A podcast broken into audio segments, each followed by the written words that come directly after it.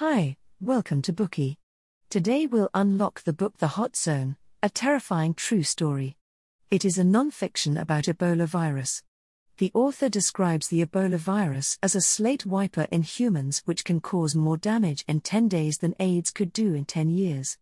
How terrifying is it exactly?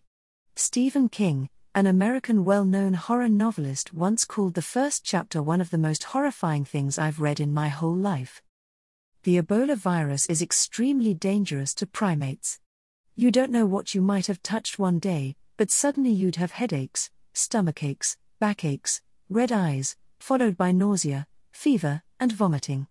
First, you'll throw up red mucus with black specks, then your facial muscles will droop and the connective tissues melt, as if your face is falling off from the skull.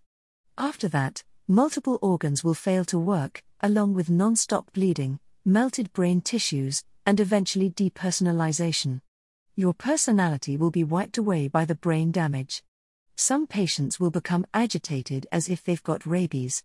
Others will lose their mind, rushing out of the hospital, wandering on the street looking for home, not knowing what happened or why they became like this. In the final stage, the patients will fall into incessant spasm, gushing out vomit, red blood, and black curd altogether. Some even discharge their internal organs from the anus.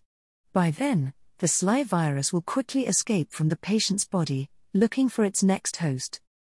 The Ebola virus is like a serpent that mysteriously appears and disappears in humans' world time after time. Until today, humankind has not found a way to completely defeat this perilous virus originated from the tropical rainforest. According to the author of this book, Richard Preston, the more terrifying thing about Ebola is that the virus can now reach any city on Earth by plane within just 24 hours. Today, airlines are connecting all the cities around the world, forming a network, and once Ebola enters this network, its damage will hit human race in every corner of the world. What is Ebola virus? Where did it come from? How can humans fight it? The author of this book, Richard Preston, is a contributor for the well known magazine The New Yorker. To finish this book, Preston flew all around the world to interview the people that know the most about Ebola. He even went to the places where the virus has originated in person. In this book, Preston truthfully revealed the story of how humans discovered and fought against Ebola from 1976 to 1993. After publication, the book has been at the top of the New York Times nonfiction bestseller list for 61 weeks. As one of the most influential nonfiction classics about Ebola, it's been translated into more than 30 languages and sold all over the world. Preston also won the Champion of Prevention Award from the United States Centers for Disease Control and Prevention. He was the only person in history who isn't a medical doctor that's received the award. In this Bookey, we will learn about the hot zone in the following three parts. Part 1 Discovery of Ebola. Part 2 Reemergence of Ebola. Part 3 Ebola's origin and future. What do you know about viruses? Many people know that they are a type of microbe and invisible to the naked eye. Most of them can only be seen under an electron microscope. In medical terms, a virus is a special organism that doesn't have a cell structure. Its structure is very simple, consisting of a protein coat and the internal genetic material. In the Bookey of a Planet of Viruses, we've explained that viruses are everywhere in our life. There are a large number of viruses in our living environment, in the air, in the water, and also in our bodies. Some viruses can coexist with humans, but others can be deadly. Ebola is one of the deadliest viruses to primates. How did humans discover the Ebola virus? The story started with its sister, the Marburg virus. Marburg virus and Ebola virus are both filoviruses, and they split up in the evolution chain about 16 to 23 million years ago. Marburg virus was in fact the first filovirus ever discovered by humans. It all started in Germany. In an old city called Marburg in central Germany, there is a pharmaceutical manufacturer called Behring Works. Because the company was producing vaccines using the kidney cells of African green monkeys, it regularly imported monkeys from Uganda. In August 1967, Behring Works imported 5 to 600 monkeys. Two or three of them carried an unknown virus, but showed no symptoms. Soon, the virus began to spread among the monkeys and several of them crashed and bled out. Not much later, the virus began to infect other species and suddenly appeared in the human population of the city. In just a few days, many patients died from shock after experiencing raging fever, clotting, and spurts of blood. For doctors in Marburg, it felt like the end of the world. According to reports, there were 31 people infected with the virus, and seven of them died. Later on, researchers found that unlike other viruses that are ball shaped particles and look like peppercorns, this newly discovered virus looked like strands of tangled ropes, hair, worms, or snakes. For this reason, it was named filovirus. According to the location of its discovery, the first filovirus humans ever encountered was named the Marburg virus. The death rate of Marburg virus is about 25%. That means even in the best hospitals where patients are put on life support machines, Marburg virus can still kill 25% of the infected population. Marburg virus was an extremely deadly pathogen, but it didn't take long for a more terrifying virus to appear. That is the sister of Marburg virus, the Ebola virus, which is also a filovirus. The first Ebola outbreak happened in Sudan. On July 6, 1976, near the fingered edge of the Central African rainforest northwest of Mount Elgon in southern Sudan, a quiet and unremarkable man named Yu G. went into shock and died with blood running from the orifices of his body. Yu G. was the first confirmed case of the Ebola outbreak in Sudan. At that time, medical staff did not have the practice of sterilizing needles before injection. Through those needles, the virus quickly spread to other patients in the hospital, and then to the medical staff and their family members. The infection chain continued to grow. Following the chain, the vast majority of cases in the Ebola Sudan outbreak can be traced back to UG. This dangerous virus strain from him almost eliminated the entire population of southern Sudan. The Ebola Sudan strain with a fatality rate of 50% was twice as lethal as the Marburg virus. In other words, half of the people infected with Ebola Sudan had died quickly. If Ebola Sudan had spread to Central Africa, it could reach every corner of the world through the airline network. But that did not happen. For some unclear reasons, the plague gradually subsided and the virus disappeared. Is it because the death rate was too high and the patients were dying too fast, so there was not enough time for the virus to infect other people? Or is it because the virus cannot spread through the air, so it's not infectious enough to cause a disaster? Either way, the crisis in Sudan was quickly over before most people around the world even knew about it. Then, there came the Ebola outbreak in Zaire. In early September 1976, two months after the outbreak in Sudan, the Ebola Zaire virus emerged in another area near Mount Elgon. It's nearly twice as deadly as Ebola Sudan with a death rate of 90% we will never understand why nature created a monster like this. It suddenly appeared among us and slaughtered humans without any mercy. To this day, scientists are not able to identify the first human case of Ebola Zaire. We only know that the virus started from the Yambuku hospital run by Belgian nuns. One of the patients was carrying this terrible virus and received injection at the hospital. The virus was then passed on to other patients through the unsterilized needles and continued to spread across and within those families. In the end, the Ebola epidemic broke out in all 55 villages around the hospital. In some families, nobody had survived. At that time, people called this disease the epidemic.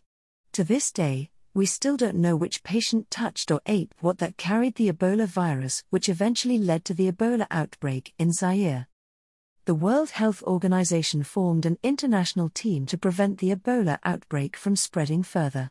It was the rainy season, and every village had roadblocks made of felled trees. This kind of reverse isolation is an ancient African tradition to cut off the villagers from the outside world and protect them from the plague. The hospitals were quiet as graveyards. In the infected villages, people waited to die in the huts, which were later burnt down after they passed away. Fortunately, the virus never spread into the city. It gradually subsided on the headwaters of the Ebola River, and the crisis passed. Well, that is the first part of this Bookey. Marburg virus and Ebola virus are both filoviruses. Marburg virus is the first discovered filovirus and an extremely deadly pathogen with a death rate of 25%. Yet it's just one of the mildest among the filoviruses. Following the Marburg virus, the Ebola virus broke out in Sudan and Zaire one after another. The death rate of the former was 50%, and for the latter as high as 90%. Next, let's talk about the second part of this book how the Ebola virus emerged again now outside of Africa. There is a city called Reston about 10 miles west of Washington, D.C., in the United States. Reston is one of the first planned suburbs in the U.S., a symbol of the American belief in rational design and suburb prosperity. There is a company called Corning in Reston, and one of its divisions, Hazleton Research Products, was in charge of the importation and sales of laboratory animals. Each year, approximately 16,000 wild monkeys were imported into the United States from tropical rainforest areas. In order to prevent the infectious diseases that might be deadly to other primates, including humans, all the imported monkeys must be quarantined for one month before being shipped to other parts of the country. For the purpose of quarantine, Hazleton Research Products owns a single story office building as the Monkey House. In October 1989, the Hazleton Monkey House received a hundred wild monkeys from the Philippines. But within one month, 29 of them died. That's a mortality rate of one third. At first, people thought the deaths were caused by a virus called simian hemorrhagic fever, which is deadly to monkeys, but harmless to humans. But later on, the researchers found out horrified that the monkey's cells contained filoviruses. The filovirus showed up without any warning in the heart of the United States, the researchers immediately notified the Centers for Disease Control and Prevention and the Army Medical Research Institute of Infectious Diseases. After analysis, the researchers had some good news the virus in these monkeys was not the Marburg virus. But the bad news soon followed the blood serum of Ebola Zaire victims glowed in the presence of these monkeys' cells. That means the monkeys were likely infected with Ebola Zaire, which has a death rate of 90% or another subgenus of the Ebola virus. By this point, Ebola has never been seen outside of Africa. How did it suddenly appear in the Washington suburbs? Where did it come from? What would happen? Which government department should be responsible for this? What to do with these infected monkeys? And where to get the personnel and money needed to handle this crisis? The situation was chaotic and everyone was anxious as the Ebola virus suddenly appeared in Reston. The researchers didn't know how infectious the virus was, or whether it's Ebola Zaire or a new strain. Almost everyone on Earth that knows about the Ebola virus gathered in the city to discuss what they should do next. Normally, there are three ways to prevent a virus from spreading vaccines, drugs, and biocontainment. There was no vaccine or medicine for Ebola virus at that time, so the only option left was biocontainment. The army sent a special unit to conduct the task that was called a nuke. To nuke a place means to sterilize it completely so that it becomes lifeless. If the virus hosts are people, you evacuate them and put them in quarantine. If the hosts are animals, you kill them, burn the bodies, and then spray the sterilizing chemicals all over the place for disinfection. As planned, a military operation started in the suburbs of Washington in order to contain the biological hazards of the virus. The top priority was to ensure the safety of human lives, second was to euthanize the animals and minimize their suffering, and the final mission was to collect samples for scientific research in order to identify the virus strain and trace the chain of transmission. The other task of the operation was to contain the news. A large scale disinfection like this would surely be spotted by some nosy reporters. If the operation was exposed, the public would know how dangerous the Ebola virus is and the emergency situation at the Hazleton Monkey House. There would be a massive number of people fleeing the city, causing traffic jams and turmoil in the American society. Therefore, when interviewed by reporters, the commander in chief of the operation was careful to avoid using scary military terms like virus amplification, lethal chain of transmission, crash, and bleed. He even tampered with the facts, telling the public that the monkeys that might carry the Ebola virus had been destroyed as a precaution. When the operation officially took place, the army issued a command to all members participating in the operation to prohibit them from talking about it with anyone else. The team put on professional protective gears and were divided into different groups. There was a disinfection team, an anesthesia team, a bleed team, a euthanasia team, a necropsy team, and a logistics team. They collaborated like an assembly line and processed more than 450 monkeys that way. One monkey escaped during the process, and the team members had to catch it back safely and then put it under anesthesia. Another monkey suddenly woke up during blood collection and almost scratched one of the team members. For God's sake, these monkeys were probably carrying the Ebola virus. If someone was scratched by them, they'd be 100% infected. When the team was about to finish, they suddenly found some monkeys left in the freezer by the management staff who apparently had forgotten about their existence. If those monkeys were left out from the operation, the nuke would have failed. After checking over and over again to make sure that all monkeys had been processed, the disinfection team took over. They used steel spatulas and putty knives to clean up the entire building, scrubbing all the surfaces with bleach until they took the paint off the concrete floors. Finally, they sterilized the entire building with gas. The whole building was sealed with tapes and plastic sheets and became airtight. 39 Sunbeam electric frying pans were used to heat up the disinfection crystals until they evaporate. The formaldehyde gas released from the crystals penetrated and sterilized the whole building, which became the only literally lifeless place on Earth. During this battle, four management staff at the Hazleton Monkey House were unfortunately tested positive for Ebola, which means the virus has infected all of them. But strangely, even as the virus multiplied in their bodies, the infected people did not have any symptoms. Eventually, the virus just disappeared by itself. Few humans infected with the Ebola virus have survived, and these Hazleton staff were one of them. These people have caught the asymptomatic Ebola virus, and it felt just like a cold. The small variants in the genetic code might have caused minor structural differences in the virus, and thus changed how it affects humans. This virus, eventually named as Ebola reston, can easily kill monkeys, but does little to no harm to humans. Despite this, the Army and the CDC never downgraded the safety status of Ebola reston, which is still classified as one of the highest risk virus agents. In fact, it might be the most dangerous of all the filovirus sisters because of its ability to travel relatively easily through the air. If there is just a tiny change in its genetic code, the virus might spread through coughs and wipe out the entire human race. Well, that is the second part of this Bookey. To sum up, the Ebola virus suddenly appeared in a group of monkeys imported to the Reston area of the United States. After all the isolation, disinfection, and research efforts, people found that this Ebola strain was only fatal to monkeys, but almost harmless to humans. This newly emerged virus was named Ebola reston. You might ask now that we've already seen several Ebola outbreaks, will the Ebola virus appear again in the human world? Now let's talk about the third part of this Bookey the origin and future of Ebola virus. Researchers found that there is only one place in the world that two patients of the Marburg virus had both visited, that is the Kitum Cave on Mount Elgon. Does that sound familiar? Yes, both Ebola Sudan and Ebola Zaire broke out near Mount Elgon. In 1986, Ebola expert Eugene Johnson convinced the U.S. Army to sponsor an official expedition to Kitum Cave.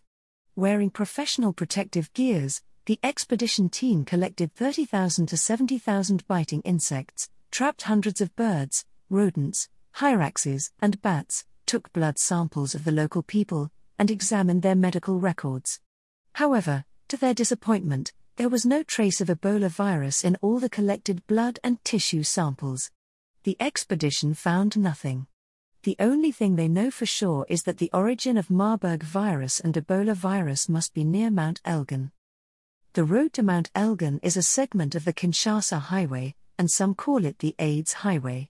When the AIDS outbreak spread from Africa to all over the world, the virus traveled along this highway. In the 1960s, it became a lucrative new business in Africa to export primates to developed countries for medical research.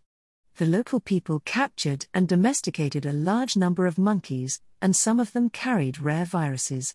By keeping different types of monkeys in the same place, the business created the perfect environment for the outbreak and mutation of cross species viruses.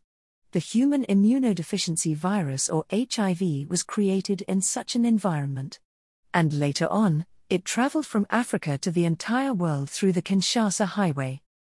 Will Ebola virus travel the world through this road just like HIV? When AIDS appeared, there was no warning. The experts and scholars that first discovered HIV believed that it had little impact on humans and there was no need to study it. Now, this virus has been wildly spreading all over the world, and there is no drug that can cure it completely. Similarly, the Ebola virus emerged without any alarm. In 1976, it suddenly appeared in Sudan and turned a hospital into a morgue. Until 2013, a total of 27 Ebola outbreaks were reported worldwide, mainly in the remote rural areas in Africa. In 2014, after Ebola broke out in Guinea, West Africa, it spread to Europe and the United States through the airlines. Finally, humans realized that a crisis was coming, and countries around the world began to take actions. They brought all kinds of help to West Africa, including equipment, personnel, and technology. Many countries sent medical teams, built quarantine centers and laboratories, and participated in patients' treatment, transmission monitoring, and virus testing. In November 2019, the first Ebola vaccine was produced by the United States and successfully went to market in the European Union. This was the first time that humans had some levels of protection against Ebola. But until now, there is no medicine that can cure Ebola. Will Ebola spread across the world in the future? If the outbreak happens in multiple regions, how much damage would it cause? No one can predict where Ebola might go in the future, but its origin is clear the virus is the result of human destruction of the tropical ecosystem. The deadly viruses such as AIDS, Marburg, and Ebola all came from the tropical rainforest, which is the habitat of a huge number of wild animals and plants. Because all living things there carry viruses, tropical rainforests are also the largest virus reservoir in the world. Even though human beings have long known about the terrifying Ebola virus and fought hard against it, we still failed to stop the virus from breaking out repeatedly. Perhaps, as Preston said, in a sense, the Earth is mounting an immune response against the human species. Maybe the biosphere doesn't like accommodating 5 billion human beings that are constantly reproducing themselves like cancer cells humans have been extracting endless resources from nature while destroying the biosphere around us. Now it started to fight back. Nature has its own ways of balancing itself, and the rainforest has its own defense mechanism. Perhaps the viruses from tropical rainforest are the immune system of Earth. They've detected human activities and started to fight back. Perhaps, the Earth is trying to get rid of the infection caused by the human parasites. We don't know what kind of virus will appear next time, nor do we know when, but the only thing we know for sure is that the virus will come back again. Now we've finished the book The Hot Zone, a terrifying true story. Let's make a brief review. First, we learned about how Ebola was discovered. The Marburg virus outbreak in August 1967 was the first time when humans discovered filovirus, whose shape was different from other previously discovered viruses. Then in 1976, another virus in the filovirus family was discovered as Ebola Sudan, and Ebola Zaire broke out in Africa one after another. The former strain can kill half of the infected patients, and the latter has a death rate of 90%. Then we talked about the reemergence of Ebola in western United States in 1989, which again brought panic and disaster. Fortunately, the new Ebola virus, which seems to be able to spread through the air, was only fatal to monkeys and did little to no harm to humans. But if the virus ever mutates, Ebola Reston might be able to easily eliminate the entire human race through coughs. Finally, we learned that Ebola virus might have emerged because humans have been destroying the tropical rainforest and damaging the ecosystem there. The virus outbreaks that have been killing humans might just be the immune system of the Earth, which was trying to protect itself from those damages. Till this day, the Ebola virus continues to break out sporadically in many parts of Africa as a result of the destructed tropical rainforest biosphere. Will Ebola spread to the entire world in the future? No one knows the answer. It's time for us humans to reflect on the environmental damage we have done and think about how to protect the rainforest and other ecosystems on Earth. This will become one of the most important issues for humans in this century. This is the key content of the book The Hot Zone A Terrifying True Story. See you next time.